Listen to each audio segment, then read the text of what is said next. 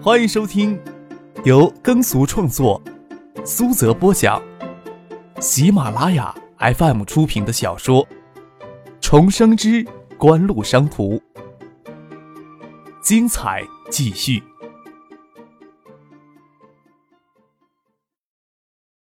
第三百八十六集。萤火烧烤持续到夜里十一点钟才结束。回到影观园，张克才知道柳志成、柳明父女就住在他们楼下。次日，张克依旧去海边学习冲浪。孙静萌、柳明还有他那个稍胖微黑的朋友也一同到海边来嬉戏。到黄昏时分，柳明与他朋友给车接走，说是要一起参加一个宴会。夜里，张克陪孙尚义喝茶聊天时。柳明与他父亲柳志成登门造访，手里还提着礼物。柳志成也认得孙尚义。孙尚义担任嘉信电子总裁之时，柳志成与他有过几面之缘。不过那几面之缘的印象已经是很淡了。孙尚义担任总裁时，嘉信电子还是一家中型的电子企业。倒是他主持下，在广州南郊建立嘉信电子工业园区之后，才有较大的发展。此时的嘉信电子已经完全落入到葛明信的手中。就算嘉信电子市值一度冲破百亿，但是比起台积电在电子工业领域里的地位，也是远远不如。台积电可以称得上是台湾电子工业的基石企业。既然有过数面之缘，又同在一栋楼里住，女儿昨夜又承蒙人家招待，提着礼物登门造访，也应该是应当的礼节。张可坐在旁边听了一会儿。听说柳志成绕着弯子有话跟孙尚义说，碍着自己的面，又不方便说出口，心想，孙尚义也就几年前跟柳志成有过几乎谈不上交情的接触，柳志成或许有什么事情要跟他说。知道柳志成只当自己是他女儿在香港认识的玩伴儿，的确，二十岁不到，穿着迷彩沙滩裤，悠闲的翘着脚在喝茶的人，凭什么获得别人的尊重？看着柳志成欲言又止的样子，张克找了一个借口站了起来，请柳明与他的朋友到隔壁的视听室去。孙继萌跟许思在里面看黎明与张曼玉主演的《甜蜜蜜》，投影仪播放的效果的确不错。你进来做什么？孙继萌刚刚知道柳志成的身份，探头看了看客厅，就剩他爸跟柳志成坐在客厅里说话，轻蔑的瞥了张克一眼。他又不是傻子。就算张可跟其他人嘴巴再紧，他每天眼睛看着，耳朵听着，也知道这小子地位相当的夸张。我怎么不能进来呀？坐在沙发上给四个女孩子挤满了，又不能挤到女孩子中间去坐，张可只有拿过一个靠枕，孤零零的坐到地板上。刘志成在客厅里大概跟孙尚义聊了有半个小时，就告辞离开。离开之前。柳明还跟张克、孙启萌约好明天早晨去海边游泳的事情。你猜刘志成跟我打听谁呀？孙尚义掩上门，面带微笑的跟张克提起刘志成刚才跟他的谈话。打听谁？神秘兮兮的。孙启萌也觉得好奇呢，精致小巧的脑袋凑了过来。你看电影去。孙尚义要打发孙启萌去看电影。孙启萌就搂着他的腰，撒娇的靠在他的肩膀上，坐在沙发扶手上，温顺的跟猫一样，就赖在客厅里不走。打听谁呀？张可倒不介意孙启萌赖在一边不走，坐在对面的沙发椅上。刘志成在打听你，想不到吧？孙尚义笑了起来。嗯？张可微微一愣，跟着笑了起来。看他欲言又止的样子。我就晓得呀，他是嫌我在一边碍着跟你说话了。他打听我有什么意图呀？他呀，嗨，绕了一些弯子。刚开始我还以为他想开发锦湖的业务，锦湖现在芯片采购量很大。听了半天呀，确定他是打在锦湖从香港卷走四十亿。这年头，手里握着四十亿的闲钱的绝对不作贱。具体什么事情，他倒没有明说。他相信我与锦湖的密切关系，希望呀，我帮他引荐。即使让他马上专程去海州一趟也是可以的。我就想啊，我要是马上介绍你的身份，他会不会当我是在蒙他呀？孙尚义表情古怪的看着张克。多半有可能。张克笑了笑，有些疑惑：“不应该是台积电缺钱吧？”台积电缺钱，结婚的四十个亿也救不了他们。”孙尚义说道。由于政治因素的影响，作为台湾电子产业基石的台积电，缺钱绝不可能找内业企业与机构融资。他说出自己的看法：“说不定啊，有什么项目给这次金融风暴吹崩了。”从他的语气里。倒是想挽救某个与台积电关系不太密切的项目呢。张可看到孙尚义眼睛炯炯闪亮，知道孙尚义要说什么了。在张可那些还从未发生过的历史里，从九七到九九年，整个亚洲地区就没有建原晶厂的大投资项目。但是也排除不了有些秘密筹备中的项目是因为金融风暴的因素而被终止的。投资原晶厂最大的困难，并不是动辄上百亿的巨额投资。作为技术密集型企业，所需要的专利技术规模十分的庞大，同时也需要一支高水平的技术团队。德州仪器似乎乐意转让二三流的元晶制造技术，那还要等到三年后才会筹建中芯国际，就有许多的专利技术是从德仪获得授权，但是数量庞大的高水准技术团队要从哪里挖呢？他呀，没有明说什么，咱们在这里猜测也无益。孙尚义问道。还是说明天向他正式介绍一下海州鼎鼎有名的客商呢？我，张克指了指自己的鼻头，笑了笑。我就算了，我在香港的安排日程也很紧的。孙先生，您刚刚也听到了，我明天呀也有约了。张克是指柳明随他父亲柳志成离开时，约他与孙静萌明天再去海边学冲浪的事情。再说了，孙先生，您介绍我，指不定人家当您在蒙他呢。我等会儿问问陈先生能不能抽时间来香港一趟。听陈先生说他在德仪时与柳志成有过短暂的共事经历，算是旧识。你是想保留着低调的身份，继续拐骗人家的女儿吧？孙静萌坐在沙发的扶手上，十分怀疑张可的用心。我我至于吗？张可无力的替自己辩解了一句。回到许思住宿的公寓，张可坐在阳光的藤椅上静思了一会儿。考虑到九九年柳志成与大批量的高级工程师从台积电出走的情况，说不定柳志成早就有了另立门户的心思，只是他的计划给突如其来的金融风暴给耽搁了。孙启蒙穿着宽大的 T 恤衫，又长又直的腿在地板上不安分的走着，许思蜷着腿安静的坐在沙发上翻看杂志。孙启蒙夜里还要缠着跟他睡，仿佛害怕孤单的小女孩。他总不能抱怨与张可之间的好事给干扰了吧？要不是孙启萌到这屋来睡，为了避嫌，他也不会让张克在这屋里过夜的。哪怕是掩耳盗铃也好，总要莫名其妙的遮住些什么。孙启蒙隔着一道玻璃门，看到坐在阳台上的张克想事情的模样，笑着跟许思说：“你看他认真的样子，倒是蛮有趣的。”许思抬头看了一眼，嫣然一笑，附和着孙景萌的话，嘀咕了一句。他是古怪人，不要理他。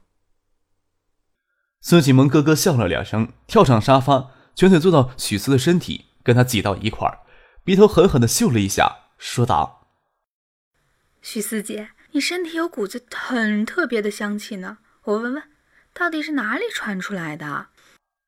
孙启蒙搂着许思的脖子，在他身上乱嗅。我要是男人，非捧着你整天闻不可。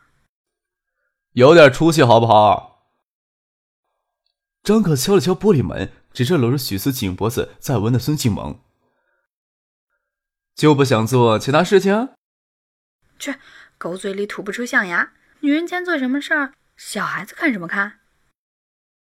孙锦萌张牙舞爪的朝张可踢了踢腿，看着孙锦萌踢腿时长袖 T 恤下的黑色镂空内裤一闪而过，张可努了努嘴。走过来，拿起无线电话，又坐到阳台里，跟陈先生通了电话，让他明天抽时间到香港来与柳志成接触一下。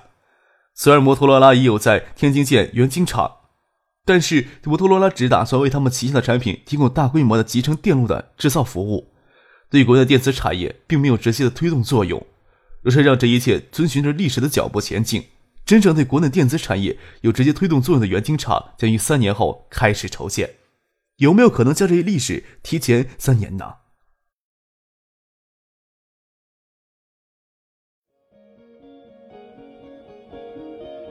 您正在收听的是由喜马拉雅 FM 出品的《重生之官路商途》。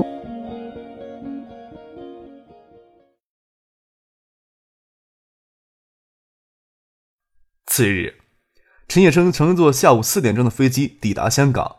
张可元打算回到海州之后再跟蒋维谈工作调动的事情，但是柳志成这件事情要算突发状况，便让蒋维一起随陈先生一起到香港来。傅俊与孙尚义的司机开车到机场去接他们。蒋维倒没有奢望江克能亲自到机场接他与陈先生。乘车到海港南区浅水湾海滩的滨海公路时，天空下着小雨，海滩上人很少。还有几顶太阳伞竖在那里，也有些人撑着伞在海滩上散步。拐弯之后，司机就放慢车速。蒋薇看着车窗外墨蓝色的海水，看见海水里似乎有人在浮动，跟车里人开玩笑说：“，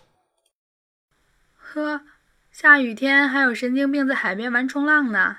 你看，那个人给海浪打翻到海里了，似乎有些蠢啊。”颇有新奇的兴奋。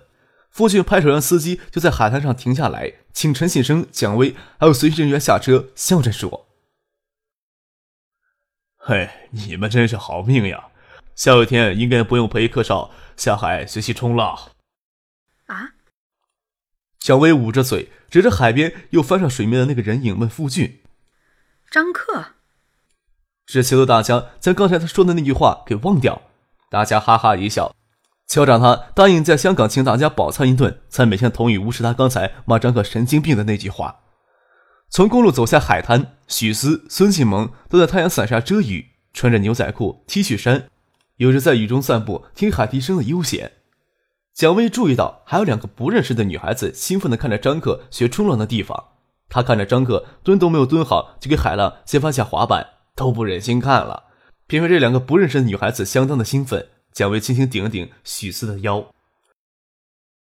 张克在香港又拐骗了两个无知少女。许思笑了笑，说道：“等会儿要介绍蒋姐，陈先生认识的。”啊，对了，张克急急忙忙将我叫到香港，什么事儿？我可是昨天连夜将家里的事情安排好，大清早六点就从家里出发。到现在都不知道突然叫到香港做什么。张可在海里注意到陈先生他们从公路上走下海滩，顺着潮涌游到岸边，扛着冲浪板走到太阳伞底下，拿着大浴巾裹着自己，问陈先生他们有没有兴趣下雨天在海里游一圈。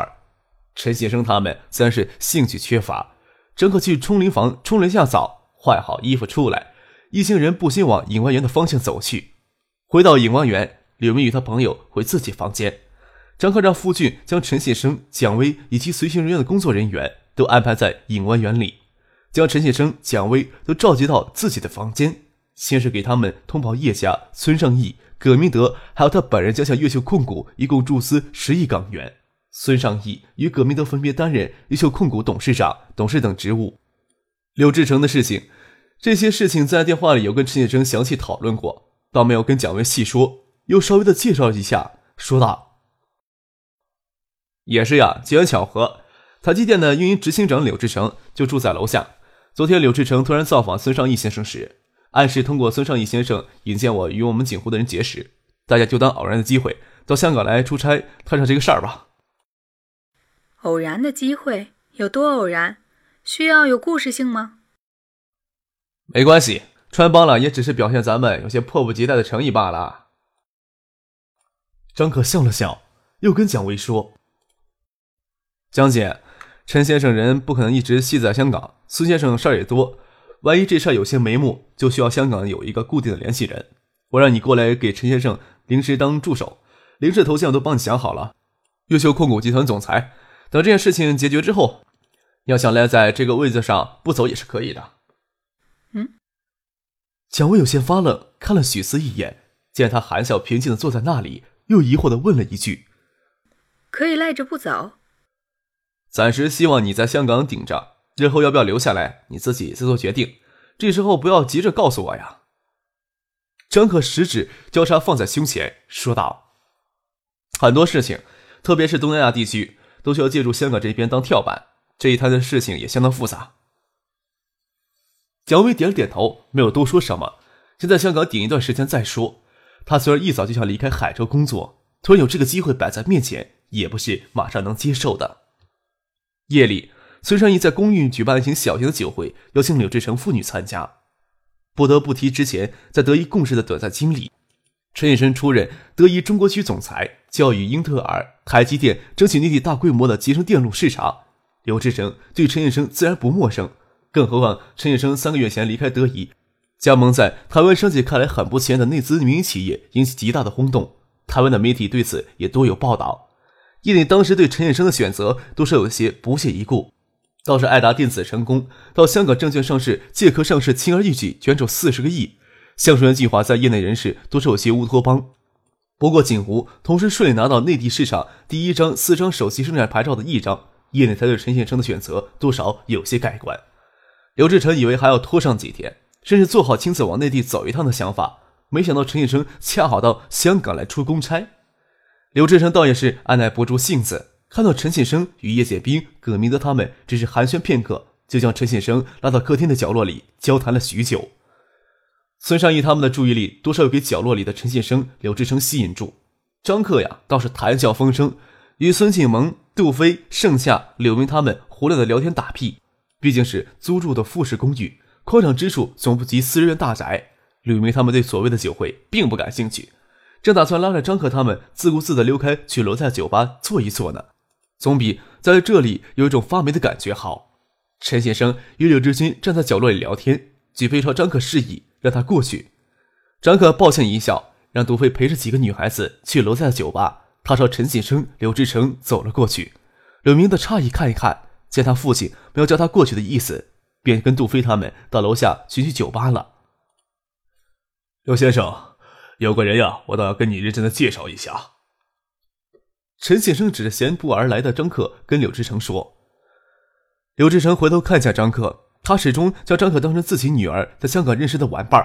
昨天听说前两次相遇的情形，给人的印象就是个很活泼的大男孩子，却不知道有什么值得陈先生郑重其事的介绍的。难道说他的家庭背景很不一般吗？”陈先生的“我的爱达还是托客少赏口饭吃”这句话，在柳志成脑里转溜好几圈，也未必能确认自己是不是理解对陈先生的话。九十年代初呀，马来西亚为了发展国内电子信息产业，制定了在吉隆坡发展多媒体超级走廊的宏伟蓝图，提供了各种优惠政策，吸引海内外的投资人，促进马来西亚迅速成为亚洲主要电子电器类的生产与疾病出口国。要不是这场突如其来的金融风暴危机，马来西亚的电子信息产业还将快速的往前奔跑。许多欧美日韩电子厂商。都在马来西亚吉隆坡多媒体超级走廊投资建厂的计划，其中也包括八英寸的一座元晶厂投资计划。陈信生将柳志成刚才跟他说的谈话简明扼要的跟张克复述了一遍。刘先生，这个是台积电在大马的投资计划，还是说是刘先生您与某些人在私底下有这个投资计划呀？张克直截了当的问柳志成。他若回答说是台积电的投资计划，那就没有必要聊下去了。台湾当局根本不可能允许台积电在内地投资建晶圆厂，没法将这个大项目从大马拉到内地，还不如看这个项目因金融飞机的因素彻底的黄掉好。张克最希望柳志成能从台积电拉一个完整的技术团队出来，这才是最重要的。没有一个过硬、足够庞大技术团队，投资半导体就成了投资半导体了。顶尖的晶圆制造专利技术自然是拿不到。哪怕考虑从德意拿二流的、三流的高端芯片，一时做不了。先从中低端的芯片做起，至少有个基础在。刘志成迟疑了一下，咽了一口唾沫，看着张可站在面前，的确很费人思量。他说话的声音都有些走调，说道：“这个啊，不是台积电在大马的投资计划。”